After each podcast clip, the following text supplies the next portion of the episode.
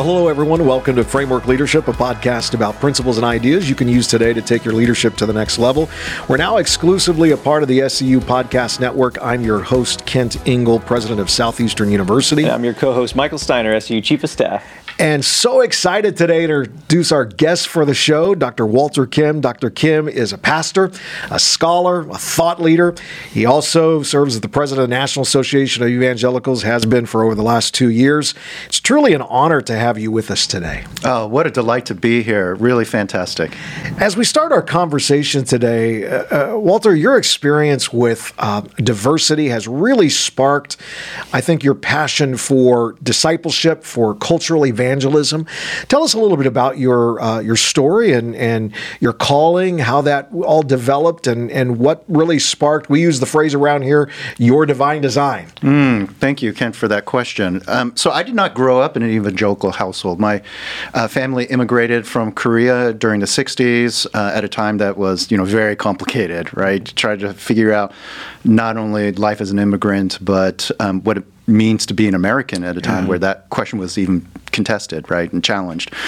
Um, but all along the way, people of faith welcomed me. Mm. There was the, the Lutheran pastor that helped my parents figure out the immigration system. Wow. There was an Irish Catholic family in the Bronx in whose basement we lived in and uh, who f- helped me figure out how to ride my big wheel and get to the park. Oh, that's great. And then there was an evangelical youth pastor in my high school years who introduced me to Jesus um, in a conversation that obviously was life changing, of eternal consequence, but also life changing and temporal con- consequence, right? Some of the decisions that I've made in terms of my career really flowed out of that transformational encounter with Jesus. And so, in this way, um, you know, other than the providence of God, I think of myself as an accidental evangelical, oh, wow. but yeah. by the grace of God, yeah. become a Christ follower. Yeah. And, you know, the journey to the NAE involved becoming a pastor, involved campus ministry, involved uh, serving in a church in Boston mm-hmm. that was instrumental um, in the life of American evangelicalism. Mm-hmm. Uh, so, Park Street Church was the church from which the NAE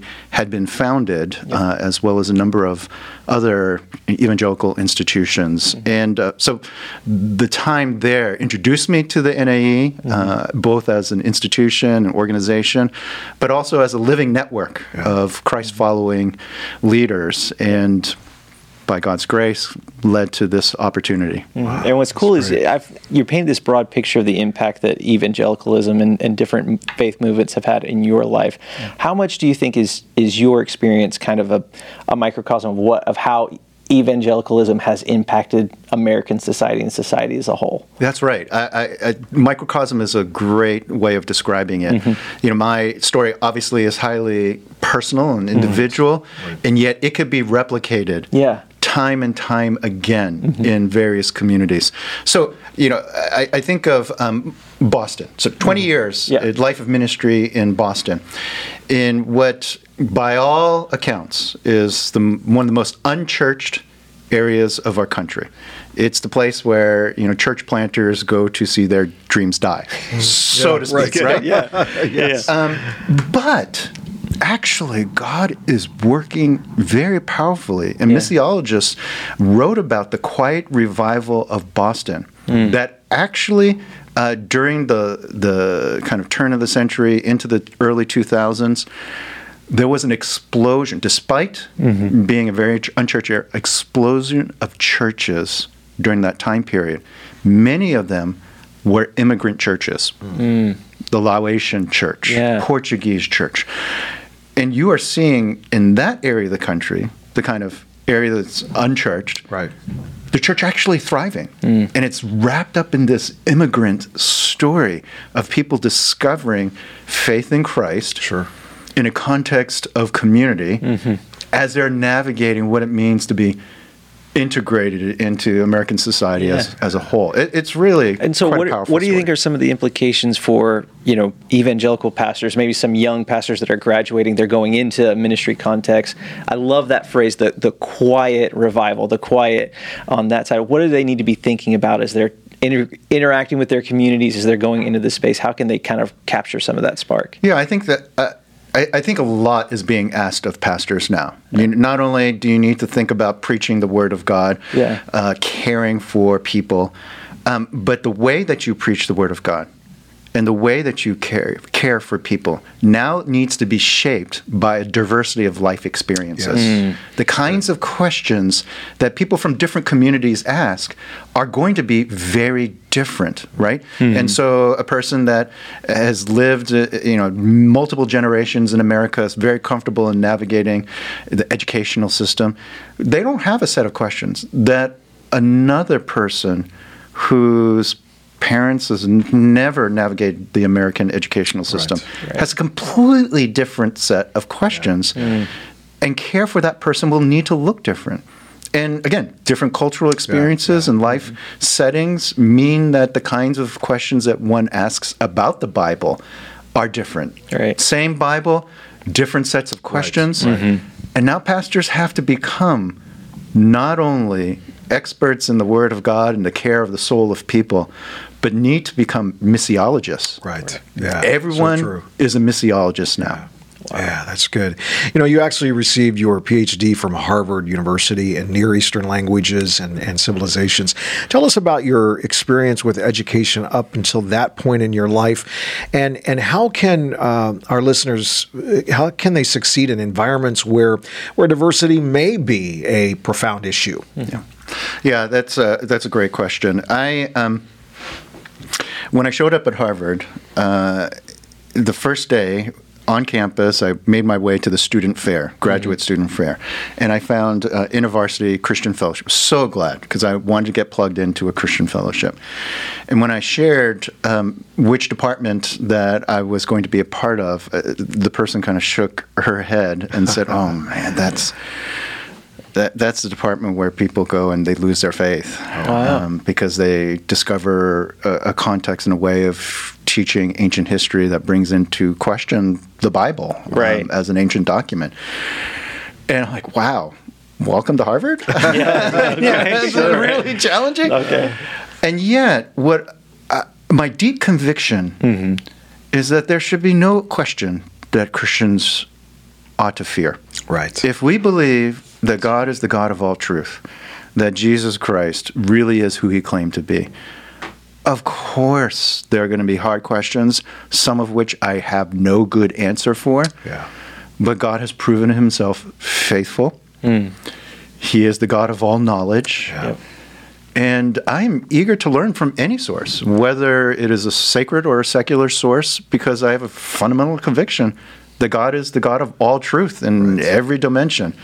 And so I, I, I, love the opportunity to interact from people of different backgrounds, mm. different faith backgrounds, or no faith backgrounds, because I always feel that there's a discovery of something, mm-hmm. a, an angle, a, a, question, a comment that illuminates uh, my understanding of God and His yeah. world. And I need not be afraid of that. Yeah. Well, now what I love about that is, you know, there's, especially in today's society and different things everything's so polar right? Like what side are you on? Was it but there's so many i think believers faith followers who are just naturally curious. And there's so many students who would love to pursue these kind of areas these kind of things but they're they have that same fear. They're like okay i don't want to lose my faith or their parents have that fear for them what advice would you give to to those kind of students or those kind of people that are like man i would love to study ancient civilizations you know historical texts but i don't want to lose my faith. How do they how do they approach those kind of fields? Yeah i, I think um, this is a challenge to the church mm-hmm. uh, that our discipleship has to be so deep, our humility so genuine, our curiosity so rich yeah. that we can navigate challenges. Yeah. Because if it's not an intellectual challenge, at some point you will have a personal crisis. Uh, family member mm-hmm. die. Yeah. Uh, a, a, a loss of a job, mm-hmm. a broken relationship, personal sickness. And so it's not merely the intellectual challenges, and most often it is not the intellectual challenges that cause people to lose their faith. Mm-hmm. It is the inability to find God in human suffering mm-hmm. when it becomes personal. And to me, this points to the deeper question of what are we doing to disciple our people into a faith that could sustain and even thrive in suffering, Yeah. much less the cultural and intellectual right, challenges right. of the day. Yeah. Yeah, that's powerful. Speaking of different cultures and and unifying people, the National Association of Evangelicals, obviously, I mean, it's a large uh, organization that works with thousands of churches from various denominations. Um, Tell us some of the lessons you have learned in your position as president of this organization. What are some guiding principles that uh, you can share with us as you've led all the different elements of this organization so far? Yeah. Uh, One, keep the main thing the main, main thing. thing. That's good. Yeah, and this has been repeated in so many different contexts, whether in business or in the pastorate or whatever it may be. But it's a good dictum for life. I mean, it's just a good principle of what is the main thing? What really binds us together as followers of Jesus? Yeah. It's Jesus Right. and to see um, that the richness of the kinds of contributions that can be engaged with when you're in relationship with people who think and act differently and yet have this fundamental conviction that Jesus is the light of the world, the savior of the world. It it enriches us. So one one is keep the main thing the main thing. Two, to have a f- uh, just a, an appetite, a curiosity to be open to the ways of God, surprised Yeah. by the ways that God can show up. Uh, and, and the third thing is um, to recognize that not everyone is a foot, not everyone is a hand. Right. That's Y- good. and that you should neither feel jealous nor should you judge when God calls people to different expressions and missions in life. And that's true in the local church. Yeah. But it's also true in the body of Christ more broadly. Not everyone will be called to certain types of um, social implications of the gospel. Not everyone will be called to be a preacher. Not everyone a theologian. Not everyone called to the practical act of being present in a person in crisis, uh, counseling them. And yet we need all of them. Our tendency is, you know, as the proverb goes, um, when you're a hammer, you think everything's a nail. Like when, Right. when you're a particular tool, you think the problem and the solution is just always going sure. to be mm-hmm. hammer away. Yeah. When in the toolbox of God's kingdom, you need hammers, you need mm-hmm. screwdrivers, you need wrenches, you need you know yeah. duct tape, you need it all. The more we can gain that sense of appreciation, mm-hmm. Main thing to main thing, a curiosity to the wonder in which God creates people and, and movements, and a fundamental belief that we need each other for the full range of this work in mm-hmm. God's kingdom. It's such an important word, especially for evangelicals today, post pandemic, right? So many of the ways, the, the structures that we thought of what it meant to be evangelical, what it meant to be a successful evangelical, turned out to not work in this new society and the new not work in the new values that are in there. You think of all these different leaders that have you know they had things happen in their lives or they have things that disqualified them from ministry in your front row seat at, at the national association of evangelicals what are some of the trends you're seeing what's what's happening in the evangelical world that we as leaders as christ followers need to be thinking about going forward Yeah, the, the, uh, there are several things. I, I think one is we uh, need to continue to revisit the private, personal, and public dimensions of faith. Um, evangelicals have a rich history of uh, personal transformation, you know, coming to faith in Christ. My own story is that, right? I, I came to faith um, because an evangelical pastor, after watching Star Wars with me, uh, pulled out the four spiritual laws, shared the gospel, and I accepted Christ in a parking lot. there you go Personal transformation, that's so true. Yeah. But there are public dimensions to faith mm-hmm. that um, I think evangelicals are not as well aware of. So we have tons of seminars and books on how to pray, Right. how to share your faith, mm-hmm. how to fix your marriage. We know how to marry people, how to counsel them through crisis. Mm-hmm. When's the last time we've really engaged with the civic and public discipleship? right What does it mean that individuals are changed and institutions need to be changed What are the theological structures of the powers and principalities of hmm. this world that get worked out in systems, in institutions, in public discourse, in society at large? That's not a place where evangelicals are strong. Right. They're very strong in the personal engagement on these social issues. Right. But that's different, right? I- my life has changed, so I want to love my neighbor. I'll help in the soup kitchen. I'll do some, you know, good work in the community. That's not the same thing as having a theologically informed approach to the public dimension of faith. It's still a private response to public problems, pro- yeah. right? And um, this is a huge question I think we need to ask um, that I think other parts of the world, um, other f- evangelicals in different parts of the world, they have been living it because they have lived in a minority context of faith.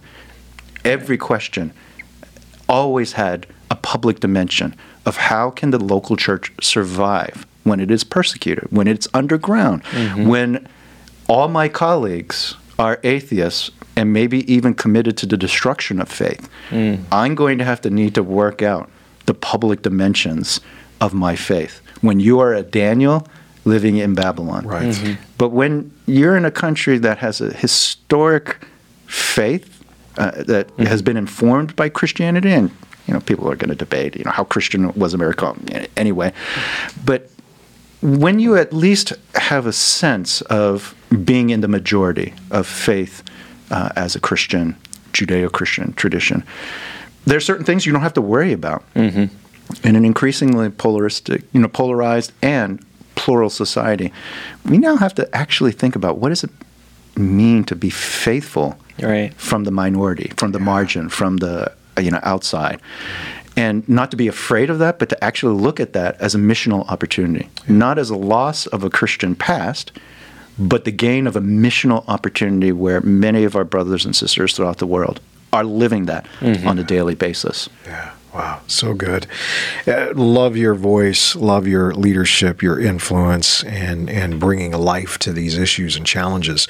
Uh, we're going to close our our conversation today uh, with a fire round. It's always our uh, quick uh, uh, two or three questions surrounding kind of everything that we discussed. Again, just uh, wanting to grab some quick, practical, uh, applicable pieces of advice from your experiences for our listeners. So, I think we'll do uh, 2 or three questions. So, Michael, if you want to lead off with a quick question. Awesome. Starting us off with how how can leaders guard their integrity? How can they guard their their character as they're stepping into these kind of platform and leadership roles? Yeah, that fantastic.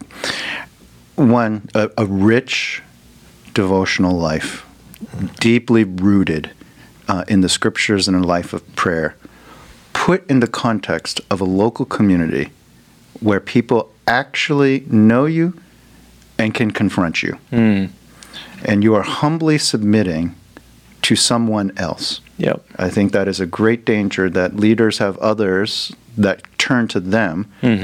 Uh, who are the leaders finding in their life Right. that they could um, follow Yeah. Yeah. and learn from?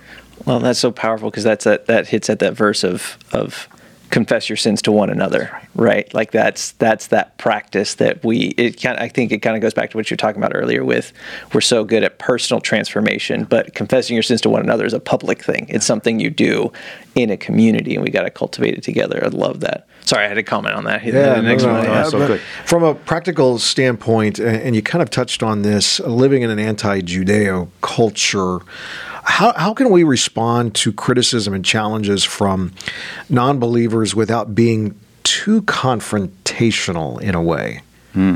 I think of the Apostle Paul in Acts chapter 17 when he was speaking to the Athenian Yes. philosophers. Yes. Follow his example.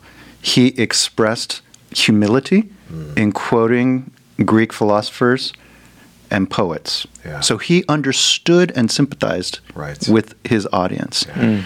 He was generous toward them, but clear on the differences. Yeah. Mm-hmm. So take time to affirm what is true of our common humanity. Right. A, th- a thirst for significance and meaning and relationships that matter. That's something we all share by God's grace. We should affirm that and build off of that commonality Yeah. before we move quickly to that which differentiates us. Yes. And there are differences. Mm-hmm. And Paul get, got to that. Yeah. The Right. resurrection, the forgiveness of sins, the judgment before Christ. But he didn't begin with that. He Right. began with affirming what held all humans together Yeah. a, a, a thirst for meaning and purpose. Love it, love it. So last good. question. Last question as we close out our time together. How can evangelicals advocate um, uh, for justice? You know, push against injustices in society to be enter that public sphere. What are some principles for them as they're as they're thinking going forward? Yeah.